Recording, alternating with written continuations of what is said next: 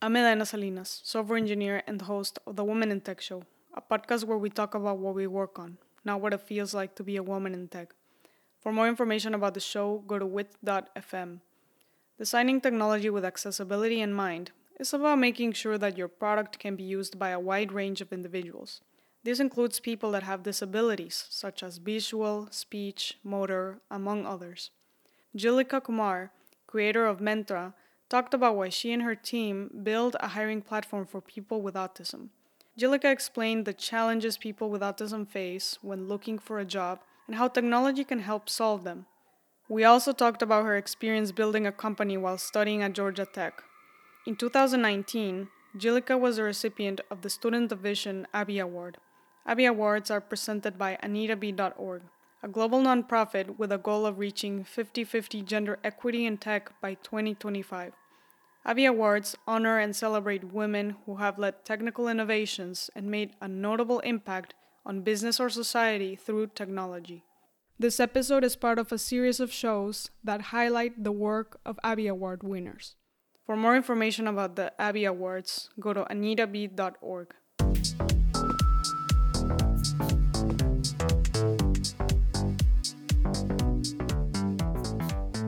Jhillika Kumar, creator of Mentra and also computational media student at Georgia Tech, is joining us today. Jhillika, welcome to the show. Thank you. Nice to meet you and everyone on the show. It's great to have you here on the show. And this year, you were the winner of the Student Innovation Abie Award.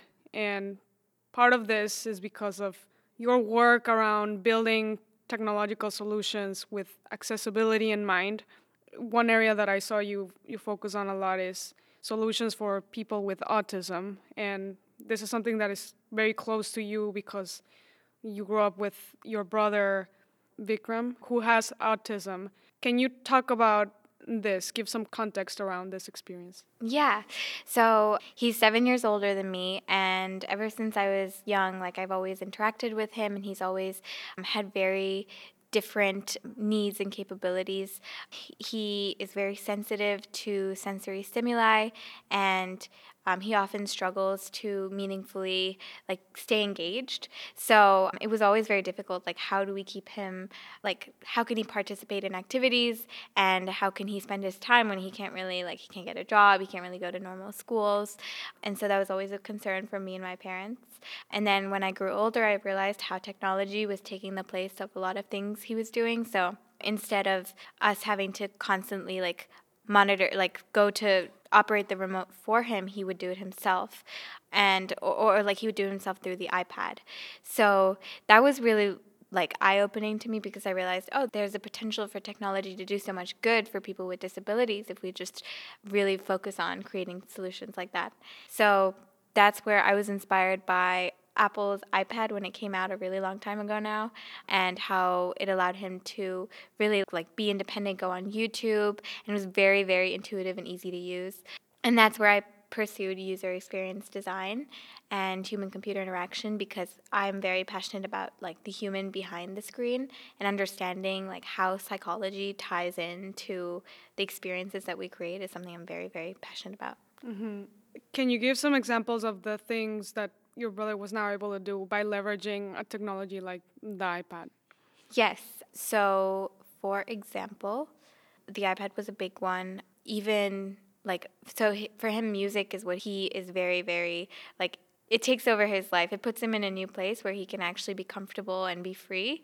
And so when he was able to like I said, go on YouTube and operate that, we were so happy because now we didn't have to constantly be around helping him out. Like we could leave and come back and he would be happy and fine. Otherwise, he would start throwing tantrums if he didn't get what he wanted because he just can't express himself because he's completely non speaking. So that was a huge like breakthrough for our family. I know autism is a, you know, broad concept. Can you just give, you know, additional examples of of challenges that people with autism can face, you know, in addition to the ones that you've mentioned? Because I know you did some research in this. Yes, so autism is characterized by difficulty in social interaction, ranging from um, gross motor skills, severe sensorial challenges, and also difficulty with social interaction. So it's a huge spectrum. Like there are people, individuals who are considered Asperger's or there are also individuals who are non-speaking and those are individuals like my brother. So it's completely different for each individual. Autism affects everyone in different ways. You could meet someone and i have a friend who's actually autistic and she says that she camouflages because most people don't know she's autistic and she could operate like a neurotypical but in reality she has all these different needs. And so there's other people it's way more obvious like they make loud sounds they're always like humming or making strange sounds and people can know in instantly. So yeah autism a really really wide spectrum. And like i mentioned earlier i saw that there was a time when you went on to research this a lot and you found several things while you were researching. One of them was related to rates of unemployment and also underemployment for people with autism. Can you talk about some of the findings? Yes. So, we in Atlanta, we connected with Autism Self Advocacy of Atlanta group, and they're all a team of around 42 autistic individuals. And we actually went to them and we would ask them a lot of questions like, where do you struggle the most? And what are your biggest pain points? And they would always talk about employment and how they struggled, especially after, so at the age of um, like after education systems they and government support programs they age out so they are left with no support um, and they're left totally dependent on their parents to take care of them. And a lot of these individuals are still stuck at home with their families. They are not able to find jobs that actually matter to them. Like it's very much a lot of these jobs are mundane when their brains are capable of so much more. So it's kind of like we see these individuals and we assume that oh because they don't have the social skills or they can't give eye contact in interviews or because they are sensitive to blinking lights like we shouldn't hire them. But in reality if we can actually look at these people or these individuals for their strengths rather than their differences then we could actually like create a more inclusive society. So yeah job finding was a huge problem. As i said in my speech at the keynote there are 500,000 individuals who will age out, and 82% are unemployed. So that's a huge, huge, huge number, and that's only in the United States. And United States is one of the most progressive countries when it comes to accommodating people with disabilities. So imagine the rest of the world. So there's definitely a lot that has to be done here first in this country, and then eventually we want to take our mission global and see how can we help other individuals, and we want to give them hope essentially to a new future that they could have.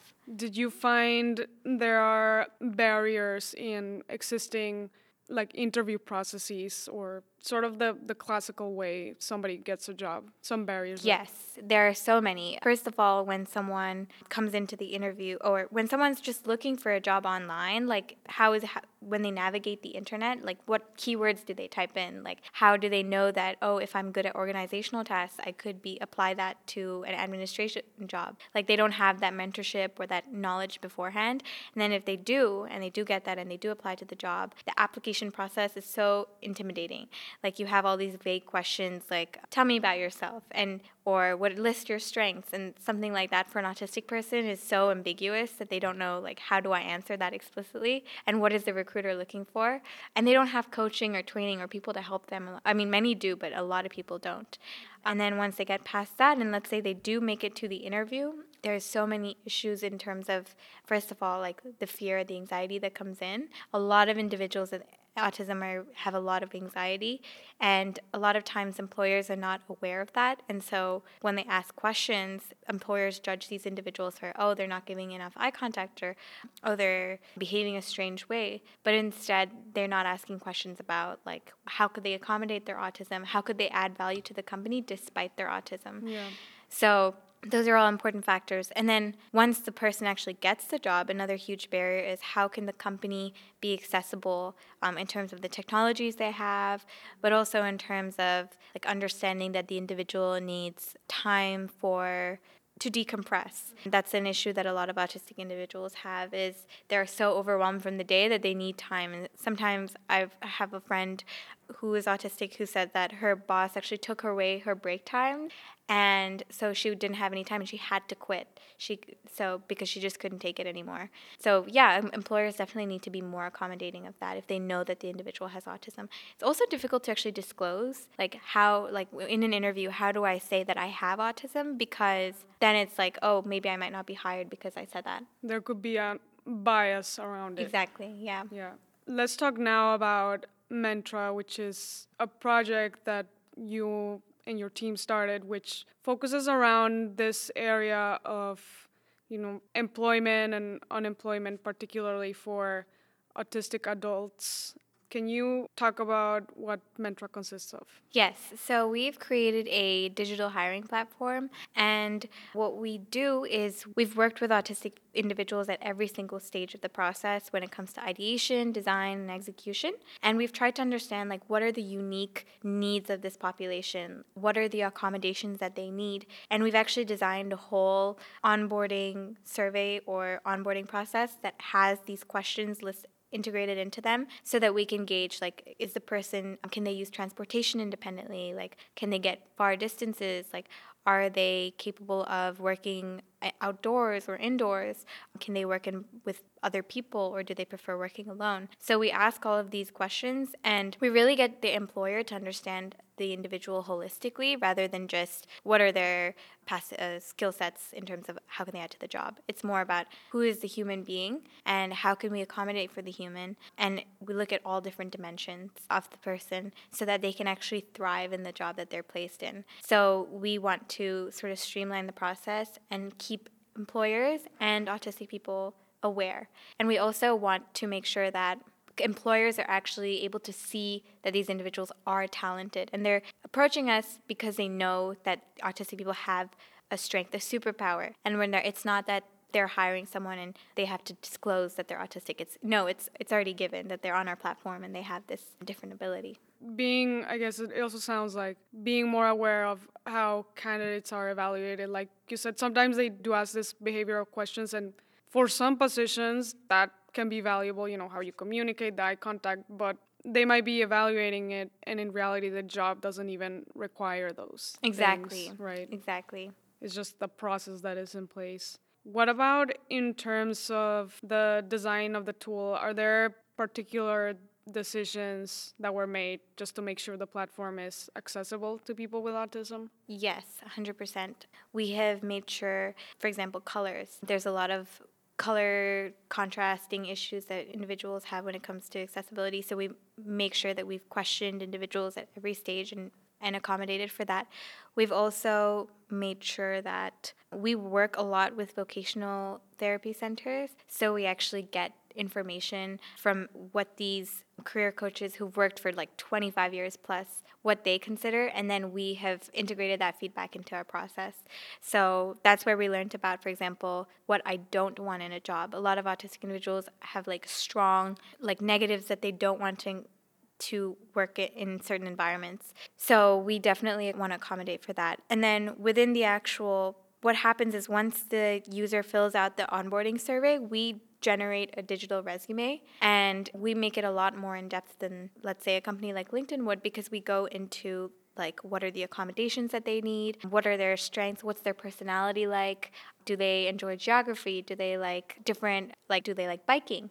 So we try to get all of these different traits about the person so that the company really knows who they're hiring and the candidate feels like they're being valued for the entire like their whole self can you talk about some of the jobs and opportunities that people can find in this platform? Yes. So we've actually split it up into four main categories.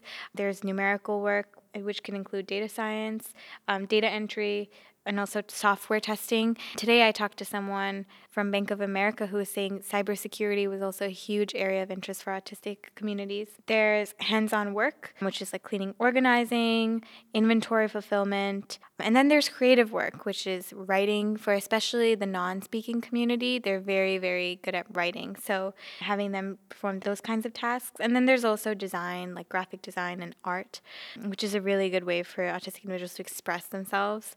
And then the last one is for the ones that are social, are able to communicate the people work, which could be customer service and teaching, and also working with animals, which is a form therapeutic form of work.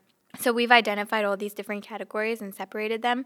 And in our onboarding survey, we actually ask how we try to fit the individual with one of these categories to actually find them the jobs. So they don't have to go online and search, but instead the recruiters will just approach them. Or they might not even realize they're a fit for this kind of role. And then if, if you make the suggestion, it makes exactly. it easier. Yeah. Can you talk about the process for people that are looking for a job in the platform? Yes. So you have to fill in basically it's one job application. So it really reduces the levels of anxiety invoked on the individual and they can go, go through an onboarding survey which asks about all these unique questions about their mobility, about how they can work in the, with many people or alone, if they prefer lights, bright lighting, etc. And we map that to a digital resume that we create for them. And that highlights all of their different strengths, their personality quirks. And we've taken this approach called the diamond approach, where we have like four different dimensions of the person. So we have their personality,